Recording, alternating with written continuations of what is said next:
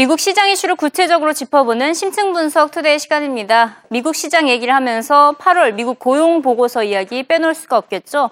실업률 7.3% 기록하면서 4년 7개월 만에 최저치를 기록했습니다.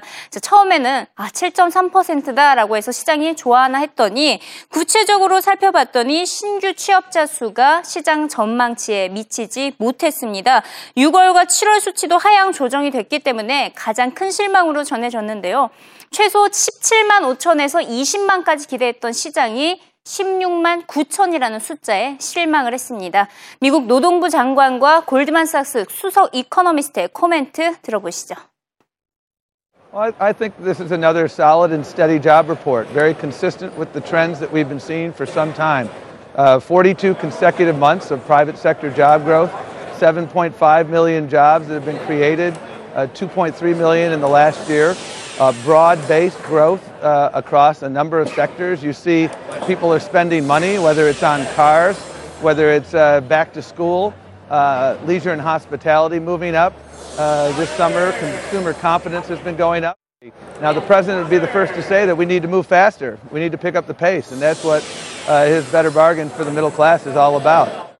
In general, it seems to us that things are things are going you know, at a decent pace. Uh, we think the economy is starting to pick up a bit. It's still fairly slow, but we still feel quite comfortable with the idea that 2014 is going to be significantly stronger than, than 2013.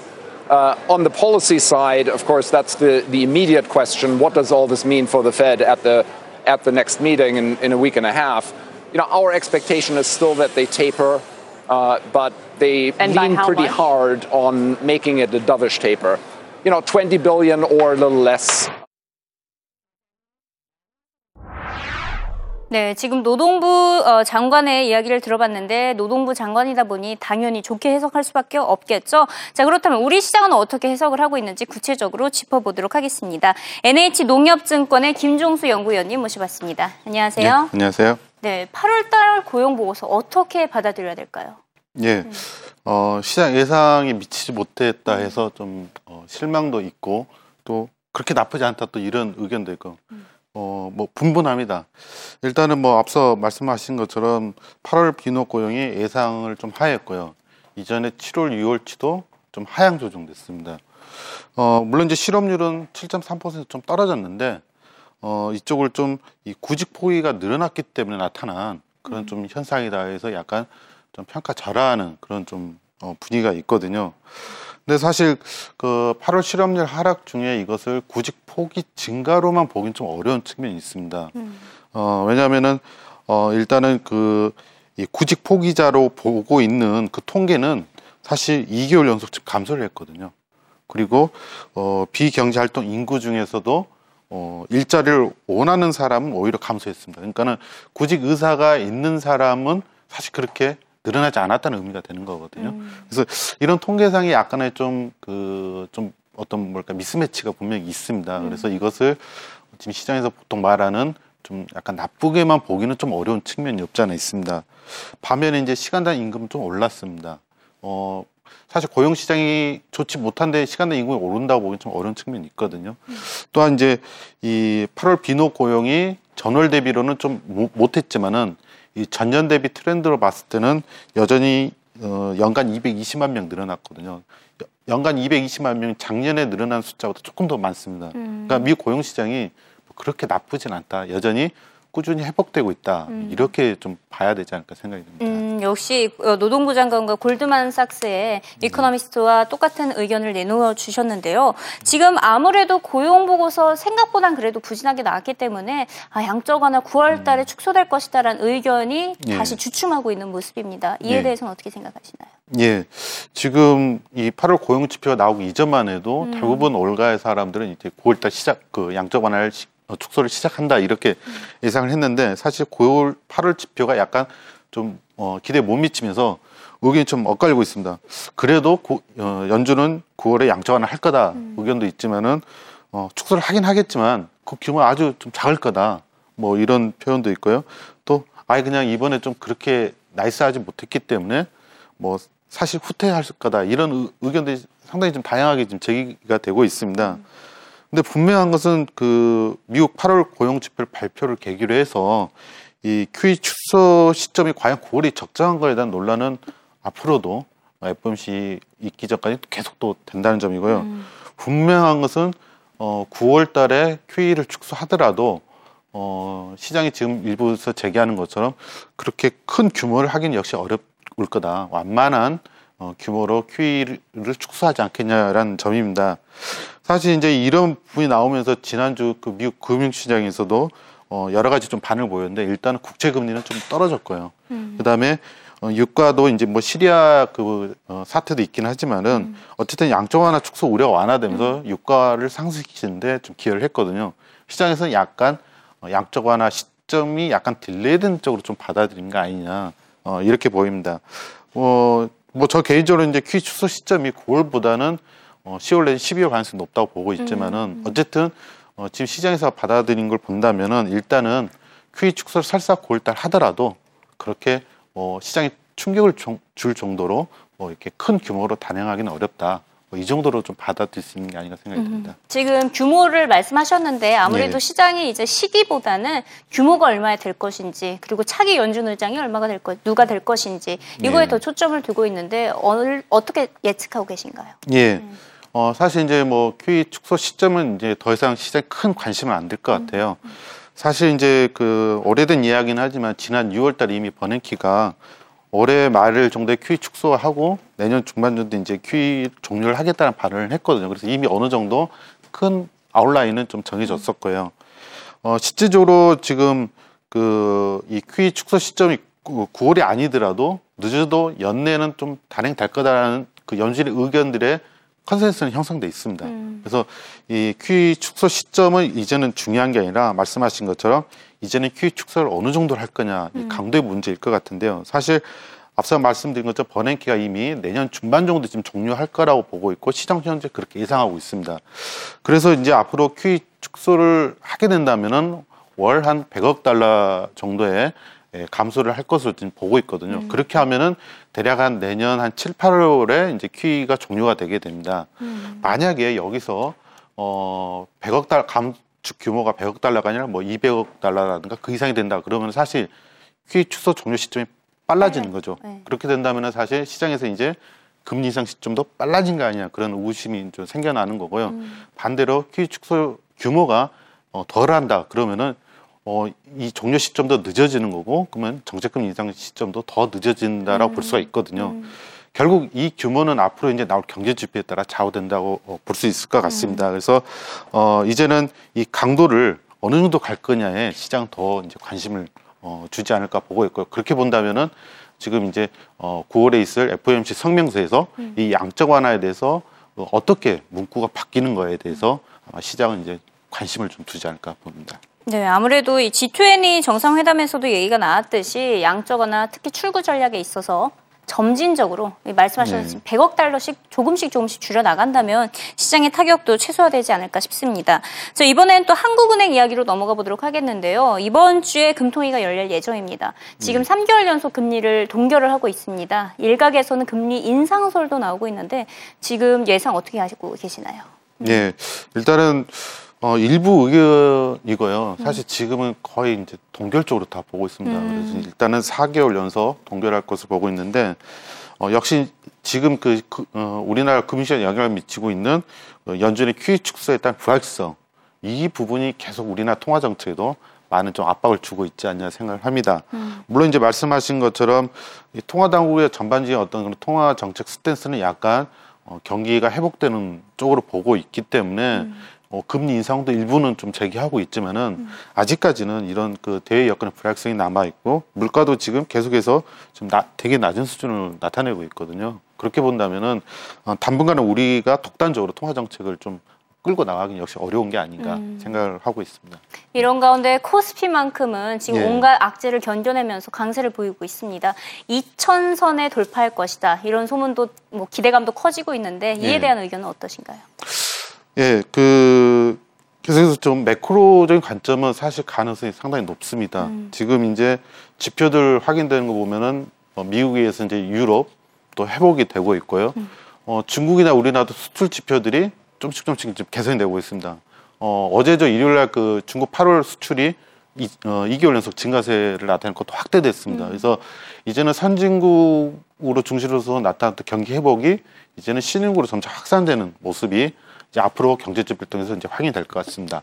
물론 이제 어, 그러한 부분들이 이제 결국 우리 시장이라든가 이렇게 반영이 되려면은 좀 시간이 필요해 보이는데요. 역시 앞서 말씀드린 것처럼 미국의 어떤 QE 축소에 따른 불확실성이 여전히 아직 해소가 안 되는 상태입니다. 또한 어, 지금 뭐 인도나 인도네시아 이 실흥국의 위기설도 여전히 약간은 어, 가닥을 못 잡고 있는 상태이고요. 그래서 어, 이런 부분들을 해소하는데 좀 시간이 걸리지 않겠냐라는 생각을 합니다. 다만 이제 긍정적인 시그널을 본다면 역시 어, 우리나라는 상대적 외국인 자금 계속 유입되고 있거든요. 이것은 뭔가 지금의 실흥국에서 나타난 부분과 분명히 차별화된 현상입니다. 그래서 만약에 어, 미국 그 연준의 QE 축소에 대한 불확실성 부분이 분명히 완화되면은 결국 외국인 자금 더 많이 유입되면서 우리나라 증시에 어떤 상승 동력이 되지 않겠냐 생각합니다. 그래서 어떤 해외 여건의 불확실성이 완화되는 부분만 좀 어, 소화하는 음, 과정이 좀 필요하지 않냐 생각을 합니다. 네, 이어서 또 일본 이야기를 이어가도록 하겠습니다. 일본 도쿄 2020년 올림픽 유치에 성공했다는 소식이 온갖 신문에 뭐 헤드라인을 장식을 했는데요. 막대한 경제적 효과를 기대하면서 아베의 날개가 달렸다라는 호평이 들리고 있습니다. 모건 스탠리가 앞으로 7년 동안 일본의 GDP 6조에서 8조엔 정도 증가할 것이다. 이 같은 보고서를 내놓았는데요. 하지만 한 가지 리스크가 남아있죠. 바로 소비세 리스크입니다. 일본 경제 소비세 리스크만 해결한다면 올림픽을 계기로 성장할 수 있다는 긍정적인 전망이 나오고 있습니다. Yeah, so, um, so clearly with Japan Abenomics, you've, you've reduced the economy with uh, weakening the yen and interest rates and so on. But the real problem there with Japan is that uh, you know they have this heavy import bill on energy, uh, and and so they make the yen, the yen weak, and they increase their costs at home. And you're seeing that in consumption. On the young people side, I mean, I, I, just don't see that there's a lot of opportunity for young people in Japan because of the way the demographics runs and also, uh, you know, their limited ability to break out with new businesses in Japan. So that's the real problem. And that's where we see the contrast with Korea. You know, Korea has the opposite problem. It's now worried about uh, the consequences of Abenomics with imported inflation and consumer uh, uh credit. Yes, uh, we, we feel the same way. In actual fact, we don't really see much opportunity for Abe not to bring in a consumption tax. Uh, the, the BOJ themselves, Kuroda, has come out and said that the economy can, uh, can support it. Uh, in actual fact, uh, if he doesn't do it, we actually see some pretty uh, down negative side for, for the Nikkei. Um, and, and, and, given all the pressure and so forth in relation to confidence, in particular for the market, um, it's something that he's going to have to follow through with. 네, 아베노믹스에 대한 회의적인 시각이 많았고 의구심이 많았습니다. 하지만 이런 상황에서 올림픽을 유치했습니다. 이 아베 음. 총리의 말처럼 천운이었다라고 표현할 수도 있겠는데 음. 과연 올림픽이 일본 아베노믹스 정책을 끌어올릴 수 있다 이렇게 보십니까? 예, 아무래도 음. 뭐 아시겠지만 올림픽을 이제 하게 되면은 음. 이제 관련 뭐 경기장도 지어야 되고 뭐 선수들이 묵을 숙소도 지어야 되고 또 이제 하게 되면서 관광객도 이제 오게 되고 뭐 안 하는 것보다 사실 좋은 효과가 나타난다 봐야 되겠죠. 어, 그래서 지금 현재 그 직접적인 효과만 봐도 한 3조 엔으로 지금 추정을 하고 있고요. 음. 일부 이제 간접적인 유발효까지 하면은 뭐, 뭐 100조 엔까지도 좀 보고 있는 뭐 그런 분석입니다. 그래서 현재 지금 어, 이 부분은 결국 아베노믹스에 좀 더 내수 경기를 부양할 수 있다라는 점에서 좀 더 힘을 실어주는 게 아니라 쪽으로 해석을 지금 많이 하고 있습니다. 음. 어, 근데 이제 역시 이제 그 지금 남아있는 부분에서 리스크란 부분 역시 소비세 인상 여부인데요. 네. 지금 아시겠지만 이제 일본은 현재 소비세가 5%인데 내년 4월에 8%, 음. 그다음에 15년 어, 10월에 어, 10%로 인상할 예정입니다. 그래서 이걸 어, 늦어도 10월 초까지는 지금 결정할 예정인데요. 사실 1997년 4월 달에도 이 소비세를 그때 3%에서, 3%에서 5% 인상한 적이 있었거든요. 근데 이때 이 인상하자마자 그때 GDP가 어 2분기에 인상을 했는데 1분기에 전기비율이 0.7% 성장하다가 음. 2분기에 마이너스 0.9% 오히려 하락했습니다. 음. 그러니까 서울세 인상 리스크가 있었다는 거죠.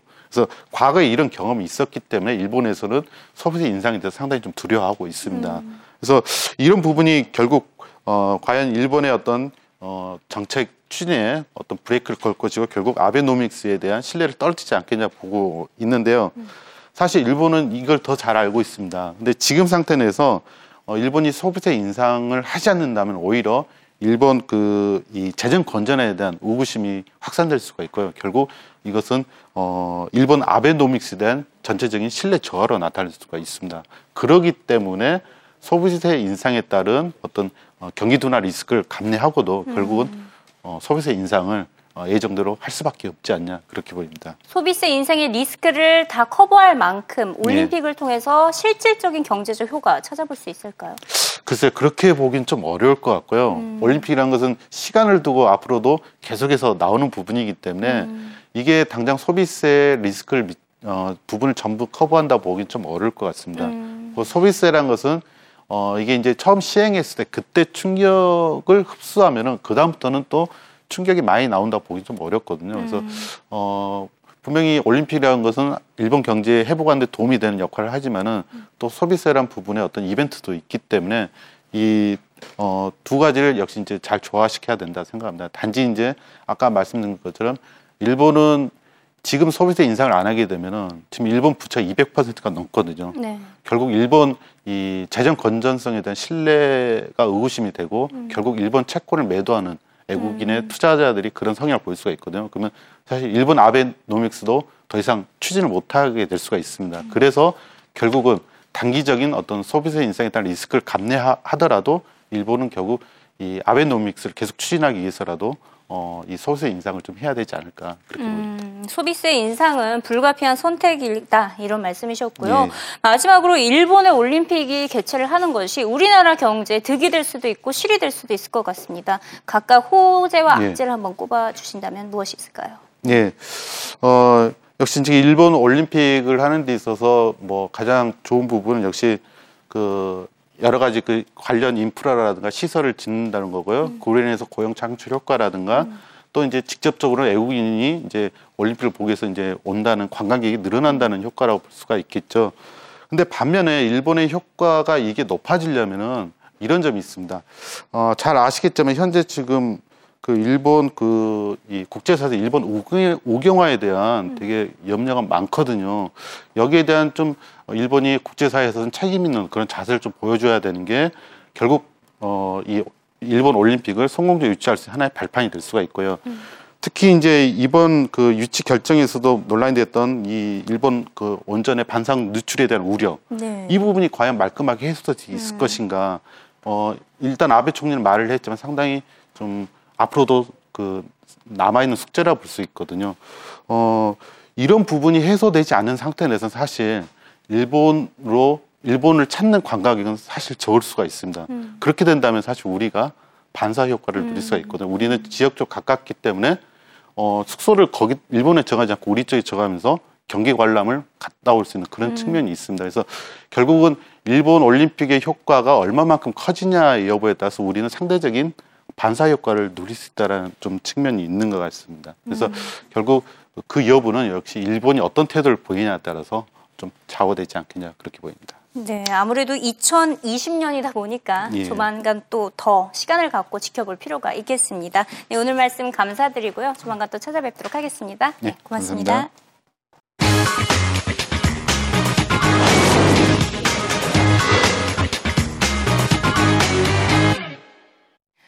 9월 9일을 계기로 미국 의회가 개회를 했습니다. 모두 여름 휴가에서 돌아온 것인데요. 그들의 손에는 크게 두 가지 안건이 달려 있습니다. 시리아 공습 결정과 부채 상한선에 대해서 합의를 해야 되는데요. 과연 앞으로 어떤 그림이 펼쳐질지 월가 전문가들의 전망을 짚어봅니다. 이번 주 증시 분수령 바로 시리아 사태를 빼놓을 수가 없습니다. 이 모든 게 미국 의회에 달려 있는데요. 그럼에도 코스피 1970선을 달리고 있습니다. 이 양적 완화 축소, 시리아 공급, 이 같은 불확실성 리스크 속에서도 강한 랠리를 보이고 있는 우리 증시입니다. 코스피 shows resilience. 코스피만큼은 강한 저항을 보이고 있다라는 평가가 들릴 정도인데요. 조만간 2000선 돌파라는 소식이 전해지길 기대하면서 한 주를 이어가도록 하겠습니다. 지금까지 이승이었고요. 내일 이 시간에 돌아오도록 하겠습니다.